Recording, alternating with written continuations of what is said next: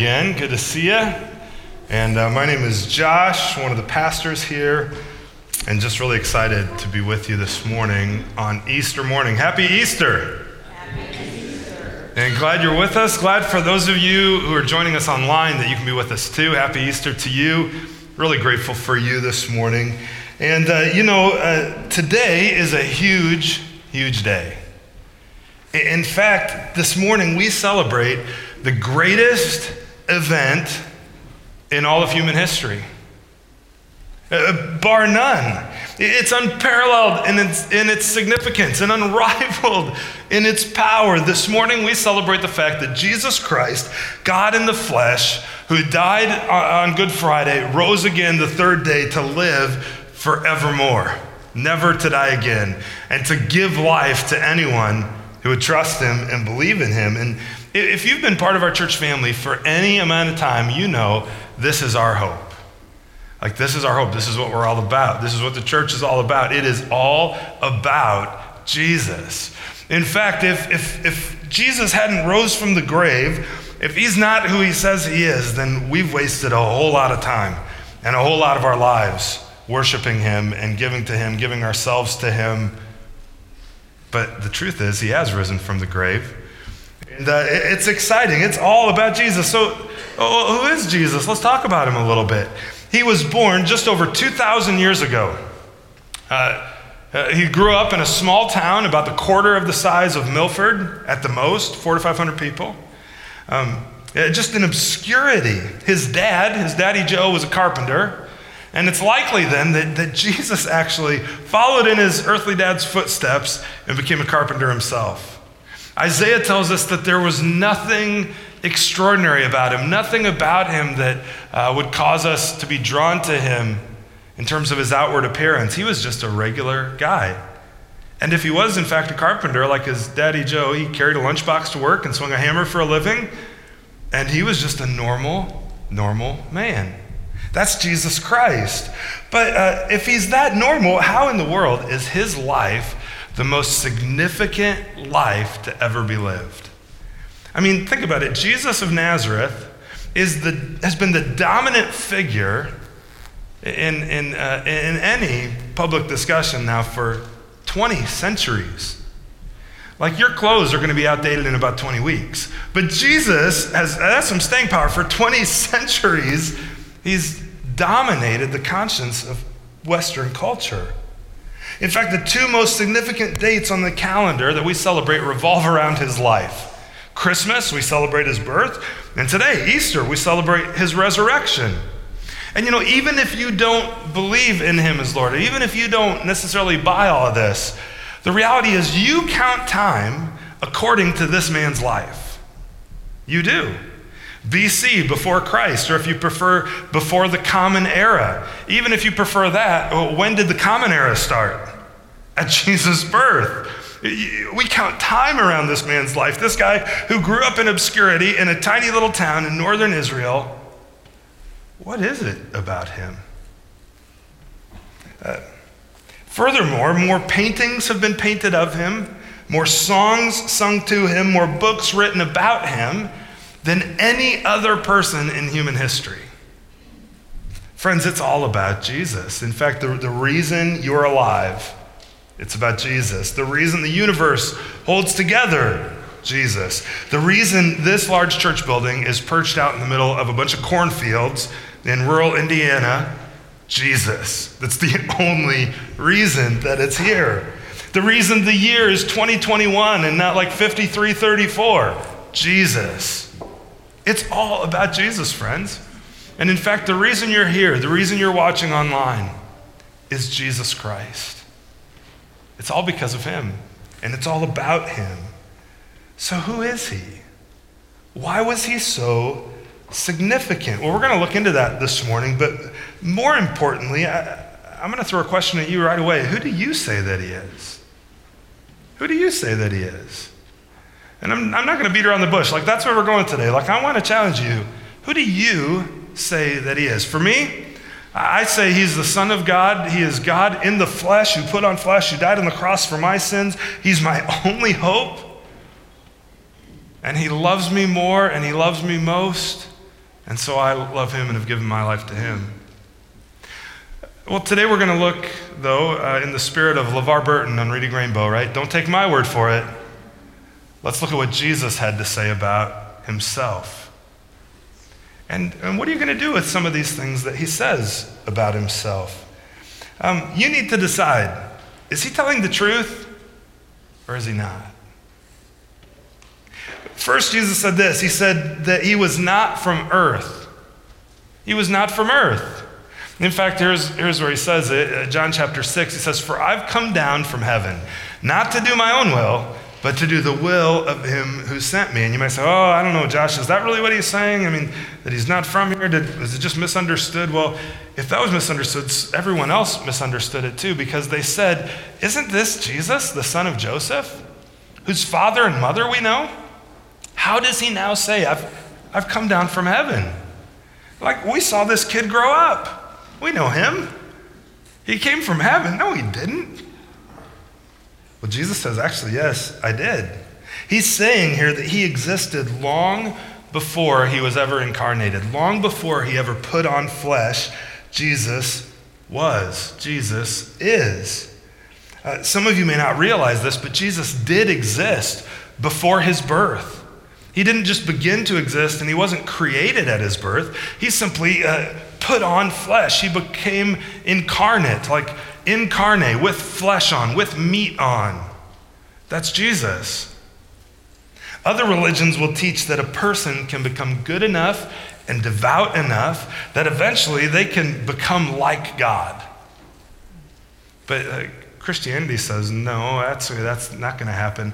Uh, what you need is you need God to become a man, to live for you, to die for you, to rescue you so that you can come be with God. And that's what the gospel is. That's what Jesus does.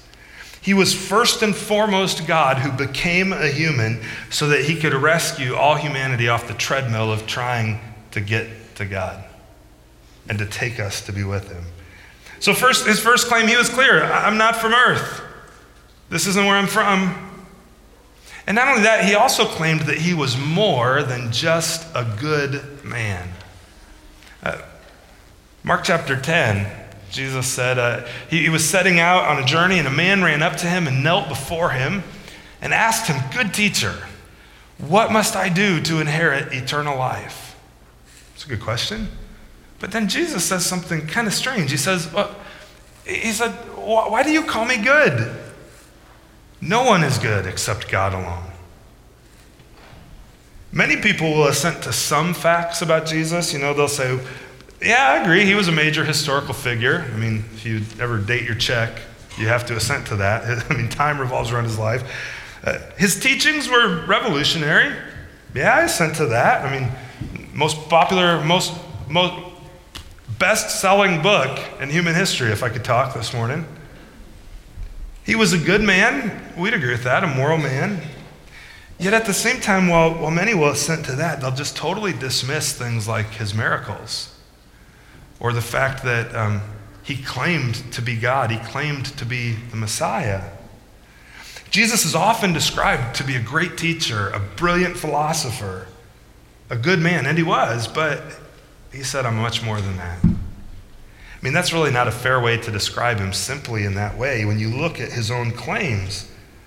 You know, he's not just a good guy. Yes, he did a lot of good things. Yes, he was a good man. But you can't reduce him simply to that. His own words eliminate that possibility. So it leaves you with really a pretty big choice, doesn't it? Is he a good man? Or is he a liar? And is a liar really a good man? We'll come back to that question this morning. Because one of the other claims of Jesus, and, and this claim, friends, is without equal, he claimed to be sinless. He claimed to be without sin. I mean, look at what he says. He says, Which one of you convicts me of sin? If I tell you the truth, why don't you believe me? Uh, Jesus says this in a big crowd, and then they pick up stones to stone him. But nobody can answer him. And, in fact, their answer is well, the reason we're going to stone you is because you, a mere man, claim to be God. I don't know, he claimed to be sinless. If I got up here and I said, you know, I've been, been around about 18 years now, if I got up and I said, all right, which one of you convicts me of sin? There'd be a, like, uh, right here, we already got a hand. I mean, there would be an outpouring, right? You all know I'm a sinner. You know that well. But Jesus says it, and nobody says anything. Nobody, I mean, my guess is like the Rolodex in their mind is going round and round. All the things we've seen of him. Yeah, I can't come up with anything where he sinned. And by the way, just for a little extra proof on this one, uh, think about this. Who knows better than anyone that you're a sinner besides you? Your family, right? The people you grow up with, maybe your spouse, the people you live with. But Jesus had a handful of, younger brothers and sisters who were born after him. Uh, one, James, uh, was one of them, and he was originally opposed to Jesus' claims of deity. Just like I would be if my brother, I had three little brothers, if one of them claimed to be God, I'd be like, whatever. I've seen you. I know you. I know how you work. Uh, for not even his brothers, John wrote in John chapter 7, believed in him. Yet later, something dramatic happens because James ends up writing a book of the Bible. So does Jesus' little brother Jude.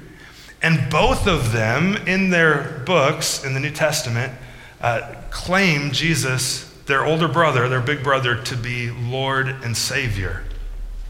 How many of you would say that about your big brother? Not with a straight face, right? How does that happen? Unless he truly is. That's pretty profound evidence to this claim. Um, and by the way, you can say, well, they're just making it up. Yeah, but then they ended up dying for it. I wouldn't die for that claim. Here's a fourth claim Jesus makes Jesus said that he was God through his miracles. Now, he does it through his works and he does it even through his words. He directly claims to be God multiple occasions. In fact, that's why he was killed. Um, but we're going to look at both. We're going to look first here at his miracles, at his mighty works. Look at John chapter 10, starting in verse 36. He says, Do you say of him whom the Father consecrated and sent into the world, there again he's saying, I'm not from this world, do you say to me, You're blaspheming just because I said I'm the Son of God? There's a claim with his words. If I'm not doing the works of my Father, don't believe me. If I'm not really doing mighty works, if I'm not doing miracles, don't believe me. But uh, he goes on if, if, if I do them, even though you don't believe me, believe the works, so that you may know and understand that the Father is in me and I'm in the Father. Again, they sought to arrest him and they wanted to put him to death, but he escaped from their hands. Friends, Jesus performed miracles. He did a lot of really, really, really good things. But he's not merely a miracle worker.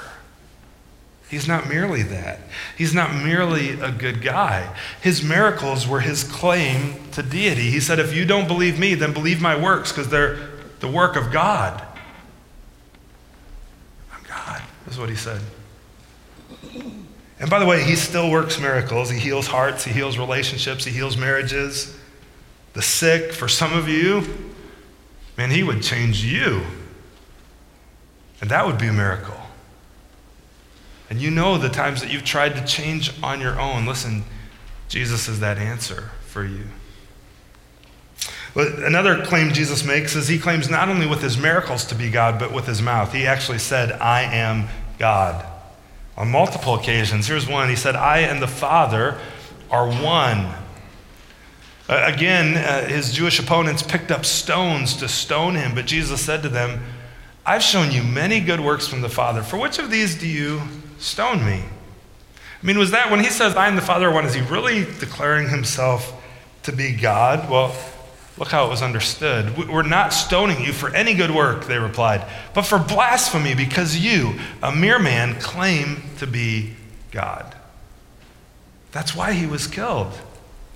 He wouldn't quit saying, I'm God.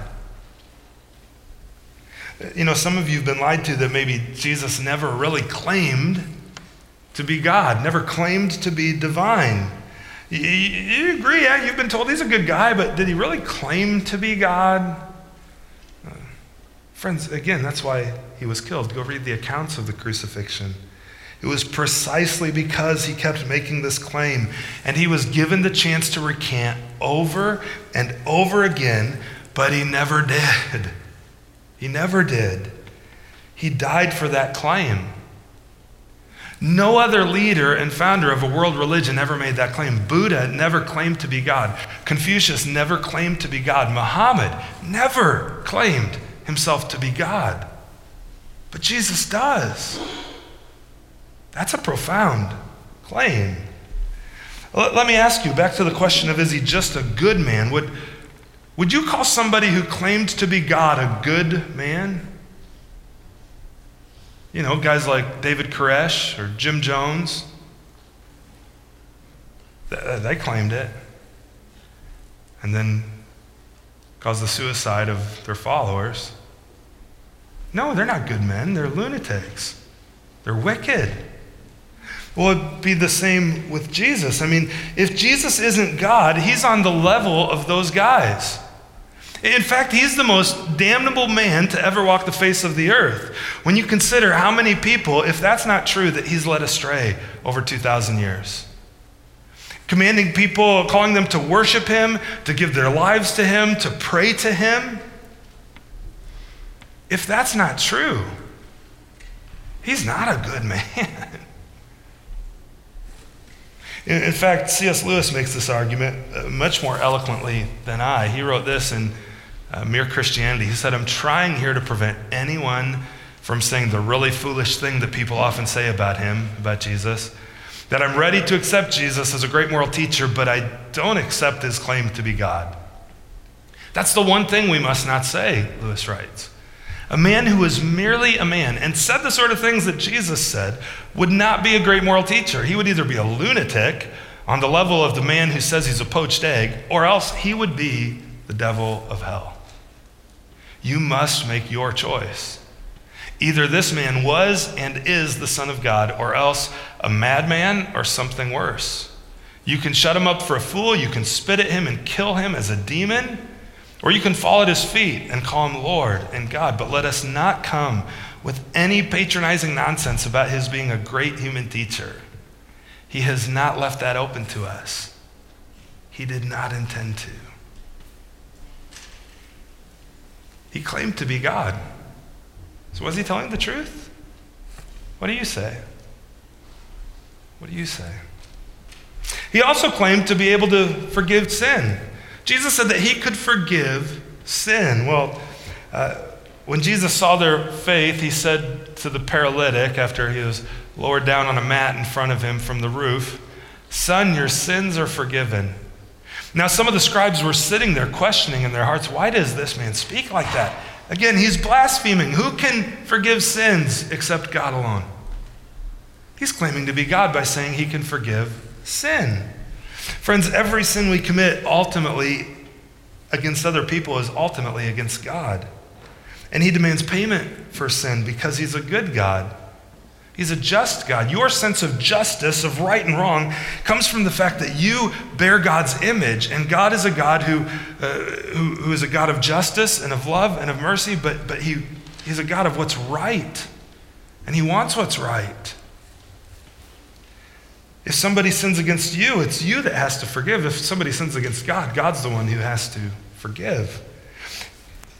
What's amazing is every other religion, too, would say that if you do enough good things, if you do all this, live like this, walk like this, then you could be forgiven. Jesus comes in and he says, No, son, your sins are forgiven. Now pick up your mat and walk. Not because of anything you've done, but because of my goodness and my mercy. He gives us new life, and then we walk in it. There's nothing you can ever do to earn it from Him. Nothing. It'll never be enough. Jesus claims also, then, because of this claim of forgiveness, his seventh claim, he claims to be the only way to heaven. Jesus said in John chapter 14, he said, I am the way, the truth, and the life. No one comes to the Father except through me. Now, many will have, you know, some issues with this claim. Well, that's pretty exclusive, Jesus. The only way? You know, what about other people who are just good people? Well, it's, it's not, the standard's perfection, it's Jesus. Don't be deceived, there is only one way, but even though he is exclusive, he is, he's also inclusive. Because he says, whoever would come to me, whoever would believe, no matter who you are, no matter what you've done, no matter what's been done to you, if you would come to him, he welcomes you with open arms and forgives you. If you confess with your mouth, Paul writes, that Jesus is Lord, believe in your heart that God raised him from the dead, you will be saved. That's the only qualifiers. Believe in your heart, confess with your mouth, believe. Jesus himself said, just as Moses lifted up the serpent in the wilderness, so the Son of Man, speaking of himself, must be lifted up, that whoever believes in him may have eternal life. He goes on, he says, For God so loved the world that he gave his only son so that, again, whoever believes in him could have eternal life. Now, when you think about that, you might say, but Josh, you don't know my story. You don't know what I've done. You don't uh, know what's happened in my life. I, I mean, he's angry with me. You don't, you don't know. Well, he's angry at sin, but he loves you. And today's the day of salvation because when Jesus comes, this first time he says, For God didn't send his son into the world to condemn the world, but in order that the world might be saved through him. Now don't be fooled. Is judgment coming? Yeah, it is. But today's the day of salvation where you can come to him freely and turn to him and he'll rescue you, like he has me and like he has many in this room. He claimed to be the only way to heaven, and he claimed that he would rise from death before he ever died. He, he claimed that he would rise in three days. Look at this in Luke 9. The Son of Man, he said, must suffer many things and be rejected by the elders, the chief priests, the scribes, and be killed. And on the third day, be raised. He predicted his death, he predicted his resurrection, but he actually pulled it off. I mean, any other person who's predicted their resurrection after they died, guess what? They're all still dead. Every one of them. But Jesus, He's alive. Other leaders of world religions and other, you can visit their graves. But Jesus, you can't visit his grave. Uh, well, maybe you could. There's one spot in Jerusalem that uh, the Catholic Church built a shrine around, and it's a traditional spot thought to potentially be the tomb Jesus was laid in. But guess what? I got the chance to go there 2007. I got to walk in, stoop down, be in there, touch the wall. Guess what's not there? Any of Jesus' bones. He's alive, friends. He, he claimed that he would rise from death three days before he died. And his resurrection, man, it's what gives us victory over death and, and over all things for anyone who would believe in him. So there you go. There's eight of the claims Jesus made about himself. We could share more, but I mean, those eight are pretty powerful. And so the question comes what, what do you think about that? What are you going to do with those claims? You know, in Luke chapter 9, uh, maybe you remember the story of Jesus feeding the 5,000. Everybody had been sitting around listening to him teach. It had been a long day. They're tired. They're hungry. And Jesus says, Hey, feed these people. They're like, We don't have any food. Well, figure it out. Okay, well, we found a little boy and he's got five loaves and a couple fish. And Jesus is like, All right, bring it to me and he breaks it and they start handing it out and he feeds the 5,000. By the way, the text says 5,000 men, so there were also their wives, their children. So we're talking like 15 to 20,000 people probably on the low end. And then after this all takes place, Jesus comes back and he says to his disciples, he says, So, all the crowds, who do they say that I am? They answer, well, John the Baptist. Some think that. Others will say, well, he's Elijah. And others, you know, that you're one of the prophets that's risen from of old. And then Jesus turned to his disciples directly. And I think he turns to you in this moment. Who do you say that I am? Friend, that is the question of your lifetime, and no one can answer it but you. Who do you say that he is? Not what have you been taught? Not um, what did your parents believe? Not what did you see on the History Channel? Not uh, what did Jesus even say about who he was? Who, who do you say that he is? Like deep down, if we could look deep down into your heart, into your mind, your very core, who do you, what, what do you do with these claims? Who do you say that he is? You can choose not to believe him, and that's okay. We still love you. We're still glad you're here. You're always welcome. Never turn you away. But then also consider if you don't believe him, you're by default saying he was a liar or a lunatic or incredibly wicked and evil. Don't come with anything saying that he was a good man. You can't claim that anymore. Jesus didn't let you. But if you do believe his claims, friend, then he calls you to repent, to come to him.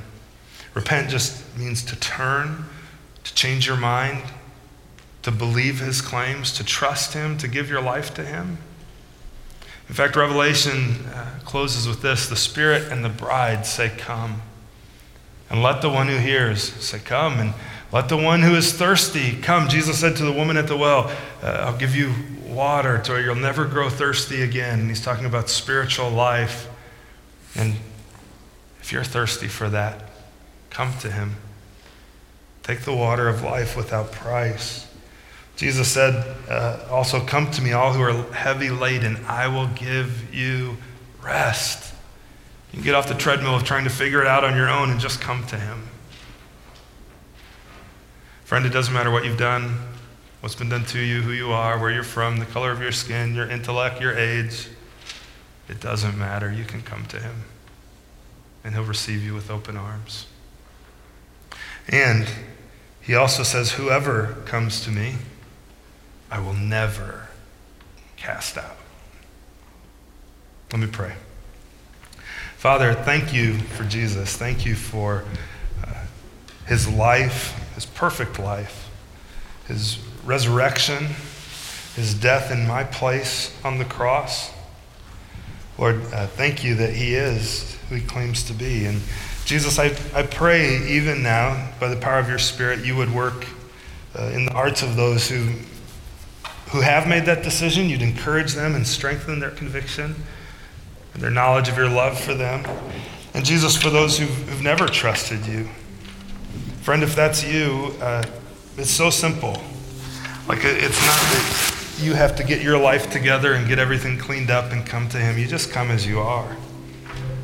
And Jesus would take you with open arms. And to do that, you just simply believe in your heart and you can just simply pray this prayer to Him. You can say, Jesus, I'm a sinner. I need you to save me and to rescue me. I believe you are who you say you are and that you can save even me. Would you save me? And he promises to. And to keep you and to make you new and to change you. Father, thanks for Jesus. We pray all of this through him.